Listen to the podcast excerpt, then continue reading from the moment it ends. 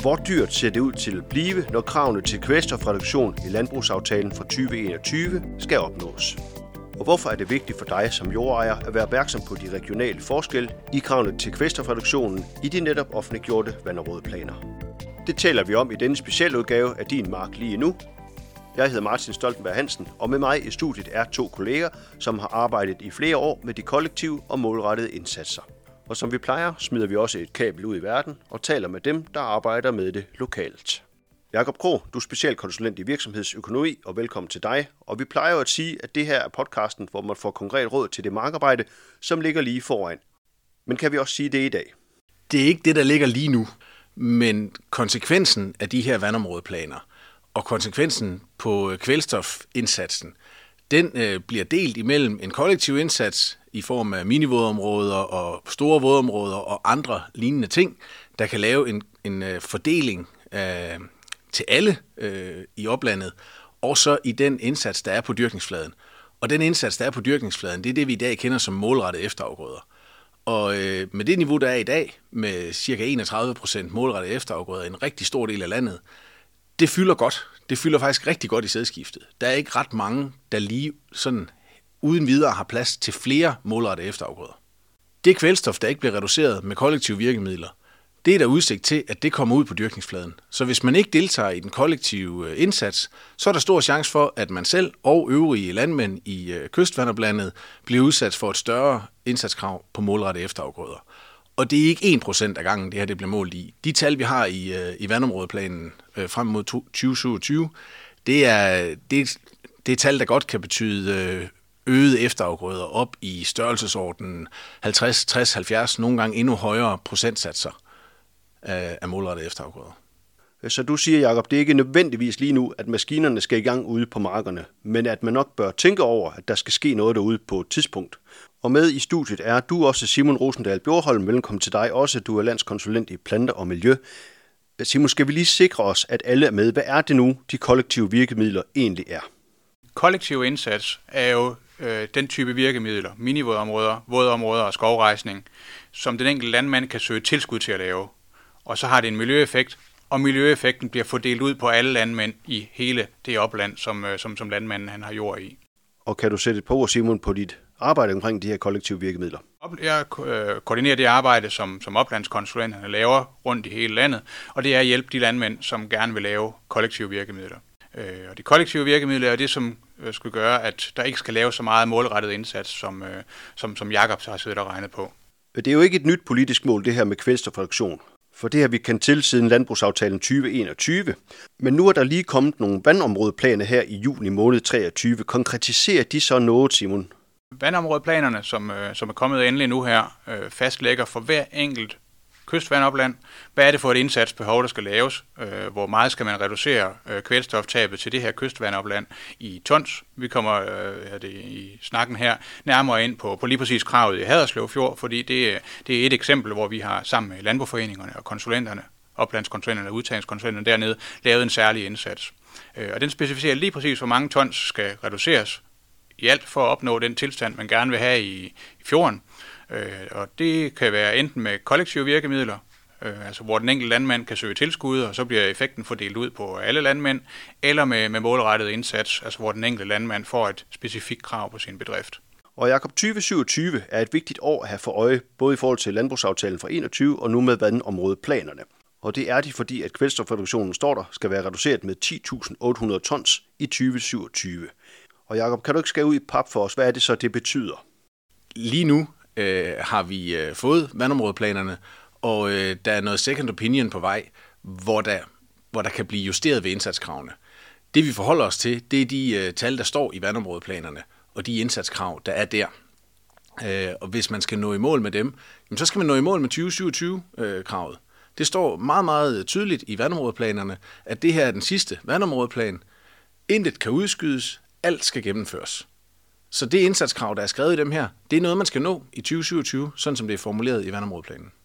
Og så ved vi jo fra, fra landbrugsaftalen, øh, der blev det aftalt, at der skal være et genbesøg øh, af, af aftalen fra, fra 2021, øh, sådan at man i år, eller det bliver nok mere sandsynligt til næste år, øh, og så øh, i slutningen af perioden, så skal man gå ind og se på, hvordan er det egentlig gået med, med de, den kollektive indsats, øh, de her frivillige virkemidler, har man, øh, har man lavet mere, end man havde troet, eller har man lavet mindre, øh, og så gå ind og vurdere på, om skal man så skrue op eller, eller ned for øh, antage krav til efterafgrøder, eller målrettet regulering. Og Simon, du nævnte lige før Haderslev Fjord, og det er fordi, at du og Jakob igennem de sidste par år har regnet på, hvad der skal til, hvis landmændene i området omkring Haderslev Fjord skal kunne løfte kravene i kvælstofreduktionen med kollektive virkemidler. Kan I prøve at fortælle, hvorfor I netop har regnet på området omkring Haderslev Fjord, og hvordan I har regnet?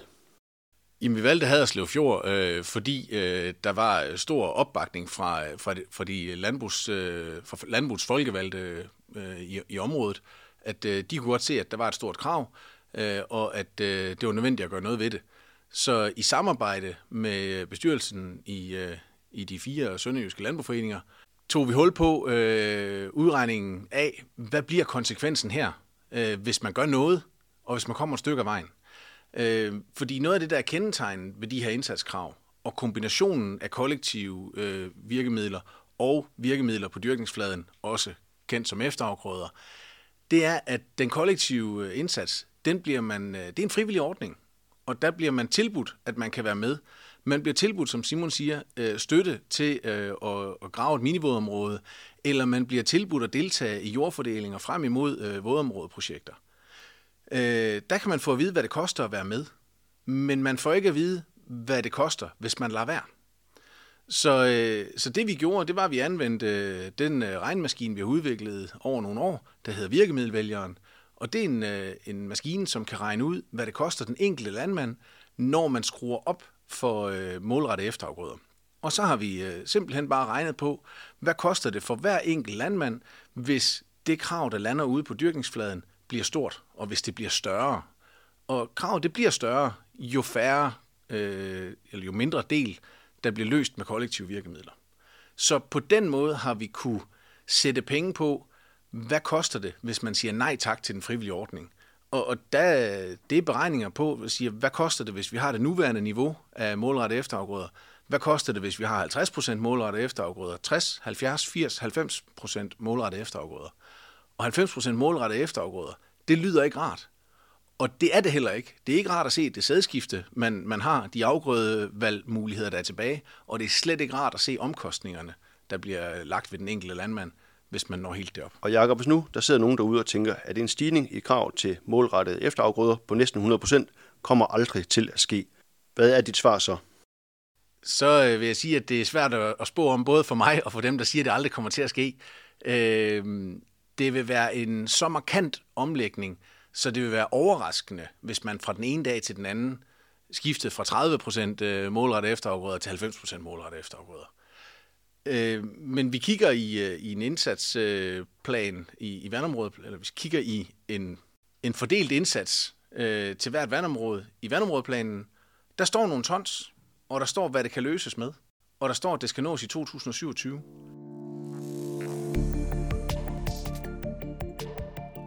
Hvad betyder det for konsekvenserne fordelt hen over landet, at der i vandmiljøplanerne er den her lokale tilgang? Ja, der er jo meget stor forskel på, øh, hvad bliver konsekvenserne af, af hvad det, vandområdeplanerne, afhængig af, hvor man driver landbrug. Øh, det ligger i, at det er en målrettet regulering, man er gået over til. Altså man regner ud lige præcis kystvandopland for kystvandopland, hvor meget skal næringsstoftabet reduceres, før man får den tilstand, man vil have. Så hvis man er landmand øh, i øh, nord for Limfjorden, så vil der være store steder, øh, store områder, hvor man, øh, man sådan set er i mål. Man, øh, man har øh, den øh, næringsstoftab, som, som, som der er acceptabelt, og der kommer vandområdeplanen faktisk ikke til at få nogen konsekvens. Og omvendt, hvis man er landmand i for eksempel opland til Haderslev Fjord, hvor tilstanden den er ringe, så vil, vil der skulle laves en stor ekstra indsats, enten med de målrettede virkemidler på den enkelte bedrift, eller med kollektive virkemidler, for eksempel minivådområder. Haderslev Fjord ligger helt klart i den, i den høje ende, altså med den, den store procentvise øh, reduktion af, ernæringsstoftabet. Øh, der er nogle, øh, nogle oplande, der har et endnu højere øh, indsatsbehov, men, øh, men, men vi har valgt her at kigge på Haderslev Fjord, fordi dels så er oplandet ikke så enormt stort, der er cirka øh, 100 landmænd, øh, der, der driver jord i opland til Haderslev Fjord, så vi kan komme rundt og snakke med dem alle sammen, se på, hvad de har af muligheder. Øh, og, og, og der skal laves relativt meget, så der er en stor motivation øh, økonomisk øh, for at, at gå ind i de her ordninger. Og Jakob, du har jo sådan set regnet tal for, hvad konsekvensen bliver for en gennemsnitslandmand i Haderslev-området. Men du mener faktisk, at man ikke skal fokusere alt for meget på det her gennemsnit, og hvorfor mener du det? Det her, det er så målrettet, at det lander ud i kystvanderblandet, så man får et ensartet krav målt i procent målrettet efterafgrøder. Men det er så vidt forskelligt, hvilken øh, afgrødefølge den enkelte landmand har, hvilken sammensætning af, af sædskifte man har, og derfor så er det også vidt forskelligt, hvordan hver enkelt landmand bliver påvirket. Og, og kigger vi på, på sådan 10, øh, 10 bedrifter i, øh, i oplandet til, til Haderslev Fjord, jamen så er der, så er der en enkelt, som, øh, som kan klare enormt stor indsats. Det er sådan, at hvis vi har beregnet på, på det her 99 procent af øh, målrette efterafgrøder, der er en enkelt bedrift, som har plads til det på en meromkostning på 800 kroner per hektar. Det er unikt, at den bedrift kan klare det til det, fordi der er andre bedrifter, som får en meromkostning på 3.500 til 4.000 kroner per hektar, fordi man går tør for de billige virkemidler. Og de billige virkemidler, det er de almindelige efterafgrøder, der er plads til. Det er det, man har mulighed for at løse med tidlig såning, med mellemafgrøder, med almindelige efterafgrøder i, i sædskiftet. Øh, når man går tør for det, bliver nødt til at lave sædskifteændringer, og man så har fået fjernet en stor mængde vintersæd, og går videre, har øh, store reduktioner i normtildelingen, jamen, til slut så går man tør for, for, de, øh, for de virkemidler, der kan noget, og man ender med at må bruge braklægning. Og, og så, er der bare ikke, øh, så er der bare ikke meget tilbage at gøre. Den store forskel, der er, er en kæmpe udfordring for at arbejde sammen om kollektive virkemidler. Fordi øh, hvis man bliver tilbudt at deltage i et kollektivt, øh, en kollektiv øh, indsats, og øh, man ved, at kon- konsekvensen for en selv, hvis det ikke lykkes, det er en meromkostning på 1000 kroner per hektar. Jamen, 1000 kroner per hektar, det er træls at miste. Men hvis man kan overskue det, så er der måske ikke den helt store motivation. Omvendt vil der stå andre bedrifter, som ser ind i meromkostninger på 2, 3, 4.000 kroner per hektar, som siger, jamen det her det er meget, meget vigtigt, at vi gør det. Så det ensartede krav målt i procent målrette efterafgrøder, der kan stå og true i horisonten, giver bare så forskellig økonomisk konsekvens, så, øh, så vi kan ikke alene støtte op på, at det er, den, øh, at det er den økonomiske, øh, de økonomiske incitamenter, der skal bære det her i mål. Der er simpelthen bud efter fællesskabsfølelsen i at få løst det her, som man fremadrettet kan drive landbrug og selv vælge, hvad man vil dyrke på sine arealer. Og Jacob, den fællesskabsfølelse, som du nævner, den kan man jo sige, at den har landbrugforeningerne omkring Haderslev Fjord jo faktisk været ude og kalde på. Og vi har fra SLF talt med Johan Schmidt, som er folkevalgt medlem af bestyrelsen der, og han fortæller her, hvordan de i 2022 lavede en fælles koordineret indsats med at gøre opmærksom på den udfordring, som landmændene i området står overfor. Vi starter med egentlig at invitere de 20 største landmænd, som her har over 50 procent af jorden og for at gøre dem klart, øh, hvad det betyder. Og det vil sige, at i første omgang så har vi prøvet at sende informationsbrev, og så indbyde til et møde. Øh, der er der så nogen, der melder sig, men derefter så bliver vi nødt til at ringe ud til dem og sige, at det er altså vigtigt, at de møder op og får den information. Og det er bestyrelsen, som gør det, for at fortælle, at det her, det er altså det er vigtigt.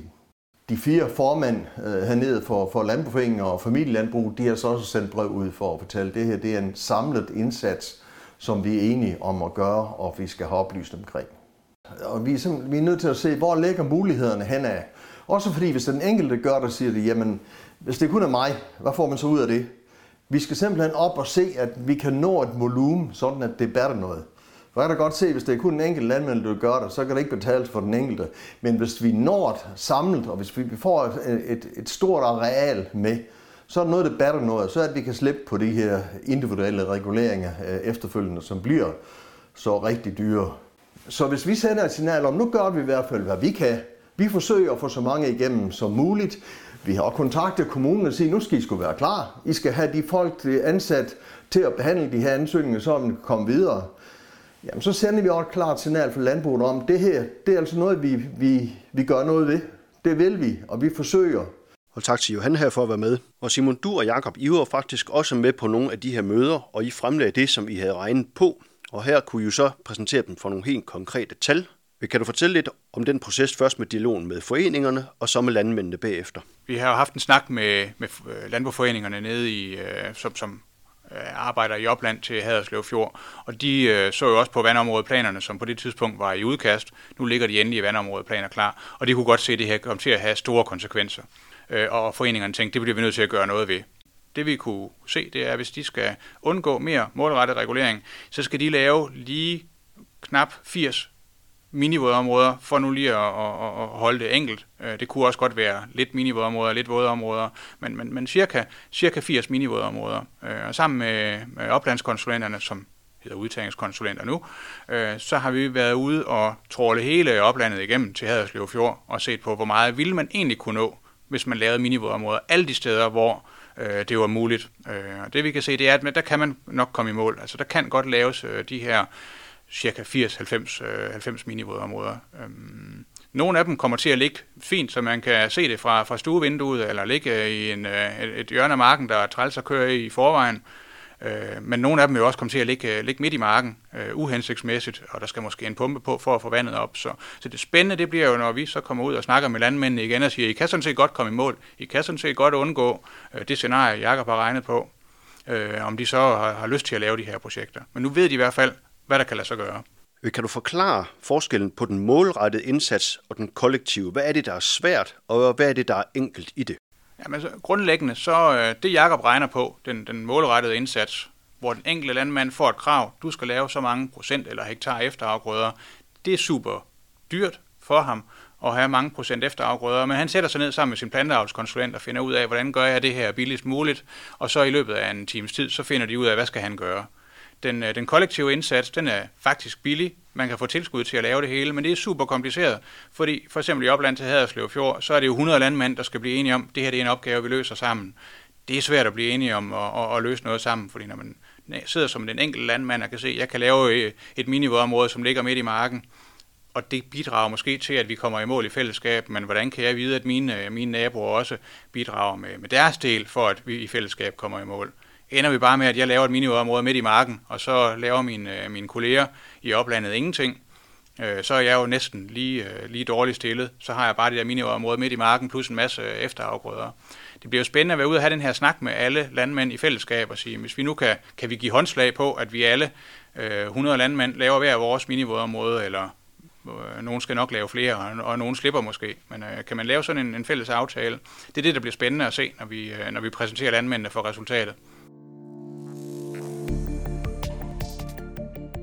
Øh, Jakob, hvis konsekvenserne af ikke at nå i mål med kollektive virkemidler frem mod 2027 er så store, vi kan så ikke prøve at forklare, hvorfor vælter det så ikke ind med tilkendegivelser og håndslag på, at det her vil man bare? Det er jo blandt andet, fordi vi har ikke prøvet sådan en proces her før. Altså, vi har ikke, øh, vi har ikke været udsat for, for øh, et krav, der, der på den måde udmyndter sig i, at man kan bidrage til fællesskabet, men, men det, man oplever øh, at bidrage med, det er netop fuldstændig til fællesskabet. Det, øh, når man reducerer øh, et tons eller to øh, i den samlede indsats, jamen så er det den samlede indsats, der er reduceret med den mængde. Og så er det den samlede rest, der fordeles ud, som Simon nævnte for et øjeblik siden. Der er bare ikke nogen viden om, hvor vi kommer hen. Øh, sporene skræmmer en lille smule i, øh, i fortællingen om øh, minivådområder, at man havde en god idé, man ville gerne noget, men så kunne det ikke lige lade sig gøre. Altså kollektive opstartsmøder er jo noget, der har været prøvet andre steder før.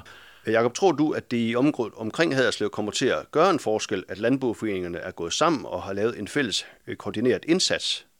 Vi kan i hvert fald se, at øh, den indsats, der blev gjort med, at øh, bestyrelserne kontaktede medlemmer, øh, hjalp på, at der dukkede flere op, end der plejer. For det, det er sådan med de kollektive opstartsmøder med information, at der er det er til kun halvdelen af de inviterede, der dukker op. Og af dem, der så dukker op, så er det måske kun halvdelen af dem, der er dukket op, som, som så er interesseret i at gøre noget videre. Øh, og det er simpelthen bare ikke nok. Når, når Simon fortæller om, at der er plads til cirka 90 minivådområder i øh, oplandet til Haderslev Fjord, og der er brug for mindst 80 af dem, hvis ikke at, øh, at det skal dækkes til i øh, kæmpe store øh, efterafgrødekrav, så er det jo vigtigt, at der netop bliver skabt den her kontakt. Og øh, det, har været, øh, det har været meget positivt at se, det samarbejde, der har været imellem landboforeningerne. Man har ikke skelet til, hvor man kommer fra, eller hvor man er medlem henne, men man har skelet til, at man, er, man har haft meget fokus på, at man er landmand, og man er medlem af et fællesskab. Og det, er, det her det er noget, der skal løses i fællesskab. Selvom det er den enkelte, der skal bidrage til det, så skal man bidrage til fællesskabet for at få, øh, få de her, øh, ja, for at få kravene på, øh, på egen jord til at blive mindst mulige fremadrettet.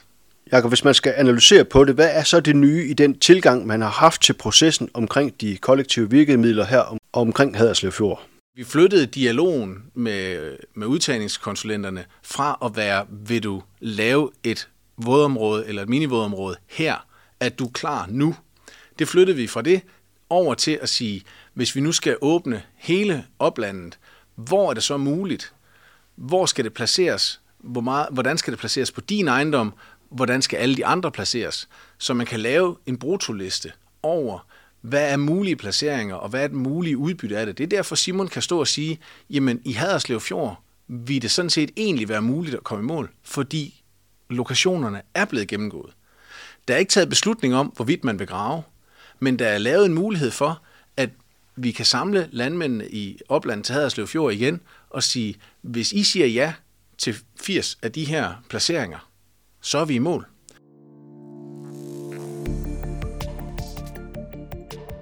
Simon, vi har talt meget om minivådområder her, men der er jo andre kollektive virkemidler. Der er vådområder, og der er lavbundsprojekter eksempelvis. Hvad er grunden til, at I taler så meget om minivådområder med landmændene og foreninger nede omkring Haderslev? Der er vådområder og, øh, og, og lavbundsprojekter, som er typisk nogle projekter, som det er kommunen og Naturstyrelsen, der står for. Og der er det dem, der står for hele arbejdet. Det er dem, der løber øh, risikoen for, får vi godkendt vores projekt.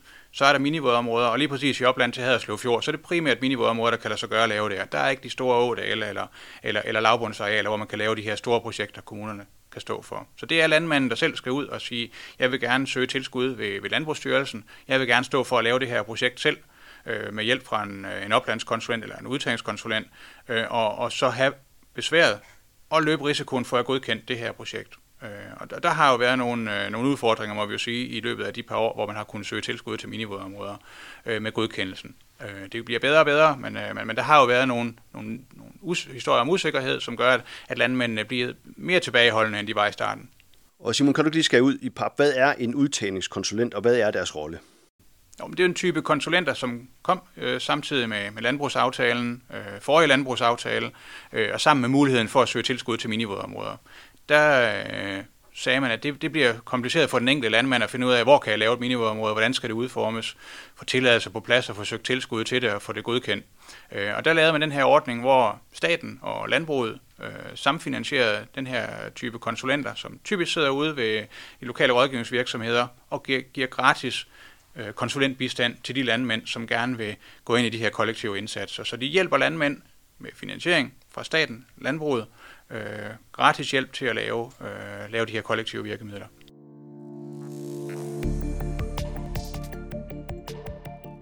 Og Simon, vi skal tale lidt om frivillighed som driver for målrettet og for kollektive virkemidler. Og man kan sige, at landbrugsaftalen for 2021 indeholder en grad af forventet frivillighed. Og hvordan går det så med den her frivillighed? Altså dengang man øh, fik indgået den her brede landbrugsaftale i 2021, så var, så var alle jo egentlig glade for, at man fik, øh, fik, fik indgået aftalen øh, med, med det her grundlag. Noget af det, det var at øh, man blev enige om, at den vandmiljøindsats, der skal laves, den kan løses med frivillighed. Skal det være med frivillige kollektive virkemidler, eller skal det være målrettet indsats? Der var lagt op til, at det meste af det, det nok ville blive løst med målrettet indsats. Og så fik man også forhandlet sig frem til nogle ekstra milliarder. Altså at hvis man øh, i landbrugserhvervet gik ind i de her frivillige ordninger, så ville man finde det antal milliarder, der skulle til for at, at give tilskud til det her. Der kan vi se, da vi, da vi dengang regnede på, på, øh, på målsætningerne og på landbrugsaftalen, så kunne vi jo se, at det var måske i retning af 10.000 minivådområder, der skulle laves, og cirka 25.000 hektar vådområder øh, for at løse den frivillige opgave med frivillige virkemidler, og det ikke skulle blive til, til målrettet indsats. Øh, med hensyn til, til minivådområder, hvor landmanden skal søge det selv, der kan vi se, at der er i alt blevet lavet en 300-400 projekter. Så, øh, så der er jo ikke den efterspørgsel på de her ordninger, som er nødvendige for at, at udnytte de rammer, der var i landbrugsaftalen. Det skal jo gerne være anderledes fremadrettet. Det bliver spændende at se, hvordan det kommer til at gå i Haderslev Fjord. Hvis det er en god metode at komme ud og møde alle landmændene i fællesskab sammen med foreningerne og have overblik over, hvordan kommer man i mål, hvad skal der til. Øh, hvis det øh, er en, en metode, der virker i opland til Haderslev Fjord, så er det jo helt sikkert en fremgangsmetode, som, som vi og oplandskonsulenterne sammen med landbrugforeningerne vil udbrede til andre områder i landet øh, vandområde for vandområde. Og Jacob, hvis man sidder derude og tænker, jeg vil frivilligt gerne i gang nu, hvad kan man så gøre? Så kan man tage fat i sin øh, udtagningskonsulent med det samme. De sidder over hele landet. Konsulenterne sidder sådan set øh, og venter på, at, øh, at, at landmændene gerne vil have, have hjælp til at få lavet et minivådområde. Øh, eller hvis det er et, et større vådområdeprojekt, så måske i dialog med, med, med kommune eller naturstyrelse for at få gennemført det. Så, så, så den enkelte landmand kan jo sagtens lave sit bidrag nu her. Og Jacob, før man så ringer til udtagningskonsulenten, så er der nok mange, der gerne vil vide, hvad kommer det til at koste det her? Og kan man sige noget om det for eksempel på minivådområderne? Altså selve etableringen af minivådområdet, det er der jo støtte til. Og støtten er beregnet, så det er en fast støttesats, man får per arealenhed. Øh, og man får mere støtte, hvis der er en pumpe på, man skal have, og end, end hvis der ikke skal en pumpe på. Så det er sådan en, nogle standardsatser, der er lavet. Og øh, de projekter, der er gennemført indtil nu, der er nogen, der lige får pengene til at passe. Der er nogle gange, at det koster en lille smule mere at etablere det, og der er andre gange, hvor man lykkes med at bygge det billigere, end hvad tilskudssatsen er. Og den profit, den kan man stoppe i lommen. Det er ikke sådan så, at man bliver rig af at lave minivådområder. Øh, men tilskudsrammen er jo sat sådan så, at det skal give en færre omkostningsdækning. Så det er den rene etablering. Men der er jo et tidsperspektiv i det, hvor man får øh, tilskuddet, man får den, øh, den første halvdel af tilskuddet, inden man går i gang, så man har nogen penge at bruge af. Men den sidste del af tilskuddet får man så også først, når det er klarmeldt og godkendt. Så man skal lægge nogle penge ud, og det er jo noget af det, Simon øh, taler om, at en lille øh, bedrift, der skal etablere et stort øh, anlæg, der er en rigtig stor regning fra, øh, fra gravemaskinen øh, øh, kørsel, som skal, som skal lægges penge ud for. Ja, så er det selvfølgelig, der er jo nogle af minivådområderne, som ligger sådan, at det synes man som landmænd egentlig er en god placering.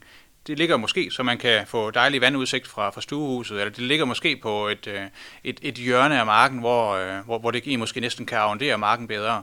Men der vil jo også være mange af de placeringer, hvor hoveddrænet går, og hvor man vil kunne placere minivådområdet, som ligger sådan, at du får en dårlig arrondering af marken. Øh, det er den eneste placering, hvor det kan lade sig gøre at lave. Øh, og det får man jo ikke nogen kompensation for. Øh, at man får delt marken op af et minivådområde, der ligger på skrå ind igennem sprøjtesporene, får man, får man jo ikke nogen kompensation for. Man får dækket omkostningerne til at etablere det, typisk, men, men ikke de andre ting.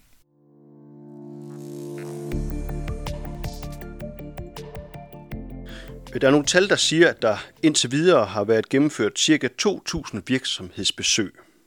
Og der er kun etableret 400 minivådområder. Hvad er grund til, at der ikke er etableret flere end det? En af de ting, vi, vi hører på, øh, i, i, i dialogen med landmændene, det er, at øh, de kan godt se ideen med, at der skal fjernes noget kvælstof. De kan også godt se, at øh, minivådområder kan være en god løsning. Men der er en del af dem, der efterspørger, jamen vil det nu ikke være muligt, at jeg kunne få gevinsten på min bedrift af, at jeg laver et minivådområde? Så jeg kunne veksle og sige, jamen jeg har lavet en hektar minivådområde, kan jeg få øh, 50 hektar øh, mindre øh, målrettet efterafgrøder, som følger af det. Øh, og det ligger bare ikke sådan lige for, at, øh, at det er den vej, det er, fordi det ligger i, den her, i det kollektive spor, hvor en indsats er med til at løse noget øh, hele oplandet rundt. Så længe det er sådan, så kan man ikke bare lige sige til dem, jo, det kunne man godt. Altså, det, det, det, ligger ikke, øh, det ligger ikke som en oplagt mulighed at vælge den vej. Men det er meget, meget nemt at forstå, at, øh, at landmænd melder tilbage med det. Altså, hvis jeg planter en skov, hvad får jeg ud af det? Hvis jeg øh, graver et minivådområde, hvad får jeg ud af det? Hvordan ændrer miljøreguleringen sig på min bedrift? Er der andre årsager til, at, at vi ikke er noget længere? Sige generelt, så har, har kommunerne egentlig været, været medspillere i forhold til, til, til den her opgave med at lave minivådområder, har haft nogle, nogle, øh, nogle acceptable sagsbehandlingstider. Øh, men det er selvfølgelig ikke alle projekter, der kan lade sig gøre. Altså, der har også været, øh, af de 2.000 landmænd, der ikke fik lavet et projekt. Der har jo også været nogen, som virkelig gerne har ville lave et, øh, et, et minivådområde, men, øh, men hvor der måske har været noget strandbeskyttelseslinje, åbeskyttelseslinje, hvad det nu kan være, så man ikke kunne få de nødvendige tilladelser. Så der er også nogle landmænd, der, der virkelig har kæmpet for at komme til at bidrage til den her indsats, men hvor det så ikke har kunnet lade sig gøre øh, med at få de tilladelser, der skulle til. Vel, hvis man synes, at det her det er super spændende, og udover at vi har været inde på, at man kan altid google og ringe til sin lokale oplandskonsulent, øh, er der andre steder, man kan følge med? Kan man læse på Landbrugsinfo? Øh, kommer der noget øh, fra Haderslev Kommune, når, når de igennem deres proces øh, hvis man gerne vil, vil følge, øh, hvad skal man sige, udviklingen her? Det er helt klart, at øh, det letteste, det er at tage fat på din oplandskonsulent, eller udtagningskonsulent, som de hedder nu, og så få dem til at komme ud og, og, og, og se på, hvad har du af muligheder. Det kan være, at du har gode placeringer til at lave et minivådområde. Det kan også være, at øh, de muligheder, du har, det er at indgå i et større vådområdeprojekt eller lavbundsprojekt, eller lave noget skovrejsning. Øh, og der kan du få den her øh, gode snak med konsulenten om, hvad er der af muligheder, og hvornår kommer de forskellige ansøgningsmuligheder øh, til at være. Og udover at ringe til sin lokale udtagningskonsulent, er der øh, andet, man kan gøre for at skabe sig sådan en hurtig vidshed for sig selv og sine naboer. Er der noget, man kan google? Altså hurtigt google til mig og mine naboer, det vil, det vil være, øh, der skal man have en lille smule tålmodighed. Man kan finde øh, vandområdeplanerne frem, øh, som ligger øh, tilgængeligt, og så kan man finde bilag 1, det er nede omkring 100, side 160-170 stykker. Der er så hvert enkelt kystvanderbland angivet, og det, øh, det kender man nogenlunde, hvilket kystvanderbland man er i, øh, fordi det bruger man, når man planlægger de nuværende målrette efterafgrøder. Og så kan man finde ud af, hvor mange tons man sammen, sammen skal have. Men en ting er, hvad der står i tabellen, øh, og så hvad vi gør i dag. Der er lige lidt, øh, lidt mellemregninger på, eksempelvis, øh, hvad vil man i fremtiden sætte effekten af en efterafgrøde til? I dag er den sat til 33 kilo per hektar i, øh, i hele landet, fordi det er den gennemsnitlige effekt i hele landet. Øh, der er viden om, at øh, en efterafgrøde i oplandet til Haderslev Fjord ikke virker med 33 kilo per hektar. Når effekten er lavere, så kunne man forledes til at tro, at øh, jamen, så skal vi da have mindre af det, fordi noget, der ikke virker, det skal vi ikke bruge så meget af. Men regnmaskinen ser jo sådan ud, at vi skal nå et antal tons, og øh, vi har den kollektive indsats, der kan tage noget af det, og så har vi efterafgrøderne, der kan tage noget andet. Ja, man kan sige, at, at landmændene de får en, en plan, eller de får et værktøj for, hvad ville kunne lade sig gøre øh, og, og, lave, og lave hos os. Øh, så, så den dag, de måske får et, øh, et, et kort fra, fra Landbrugsstyrelsen, som siger, at nu har I et eller andet meget højt krav til, til efterafgrøder, så vil de kunne finde den her plan frem og sige, at, øh, ser det tilpas træls ud. Skal vi hellere øh, lave de her vådområder og minivådområder, som, som vi fik set. Det er jo det, der skulle til for at løse opgaven på en anden måde. Den enkelte landmand kan få hjælp til at se, hvad kan lade sig gøre lige præcis ude hos, hos dig.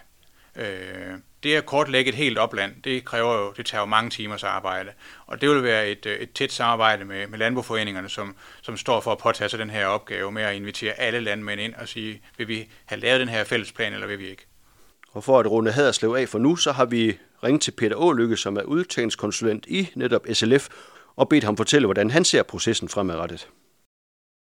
Øh, jeg og min kollega Britt Poulsen, som er land, øh, oplandskonsulent nede i Landbrug Syd i, i Åben Rå, vi deler den her opgave, og vi, øh, nu bruger vi først lidt tid på at nørde i nogle kort og finde helt præcis, hvilke placeringer er det, og hvilke landmænd er det, der driver de arealer, hvor de placeringer er.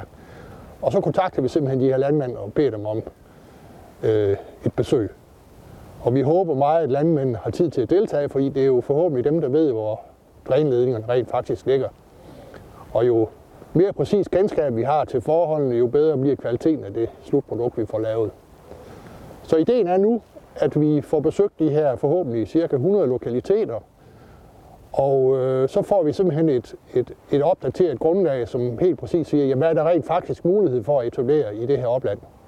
Tak til udtalingskonsulent i SLF, Peter Ålykke. Jakob, kan erfaringerne fra området omkring Haderslev Fjord overføres til andre dele af landet? Ja, de er forholdsvis nemme at, at overføre til andre oplande, hvor det primært er minivådområder, der er løsningen. Øh, fordi der er øh, udfordringen cirka den samme, at man kortlægger, hvor mange minivådområder der kan være, hvem de skal ligge hos, og man kan se på, hvor langt man kan komme med det.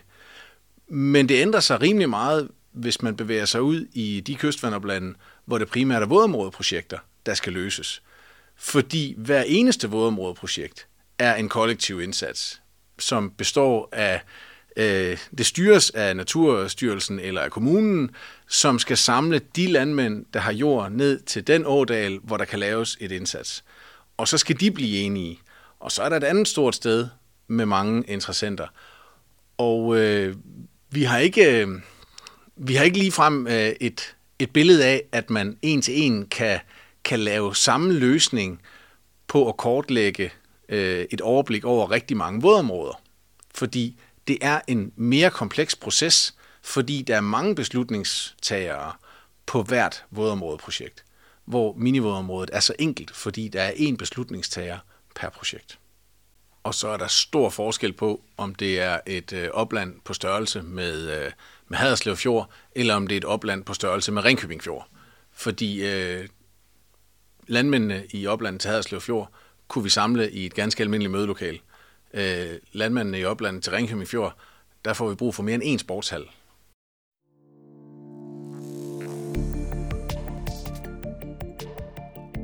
Og så vil jeg sige tak til jer to, Jakob og Simon, for at komme i studiet og fortælle om jeres syn på processen med de kollektive og de målrettede virkemidler. Og hvis du vil læse vandområdeplanerne igennem, så kan du finde dem på Miljøstyrelsens hjemmeside. Du skal bare google vandområdeplanerne.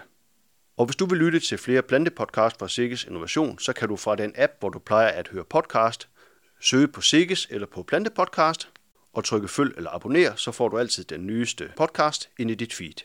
Og er du blevet opmærksom på podcasten her på Facebook, så kan du tagge din markmand, din konsulent eller måske din udtagningskonsulent i kommentarfeltet, så han eller hun bliver opmærksom på den. Og så vil jeg sige tak, fordi du lytter til podcast for Sikkes Innovation. Det er altid ny viden på vejen.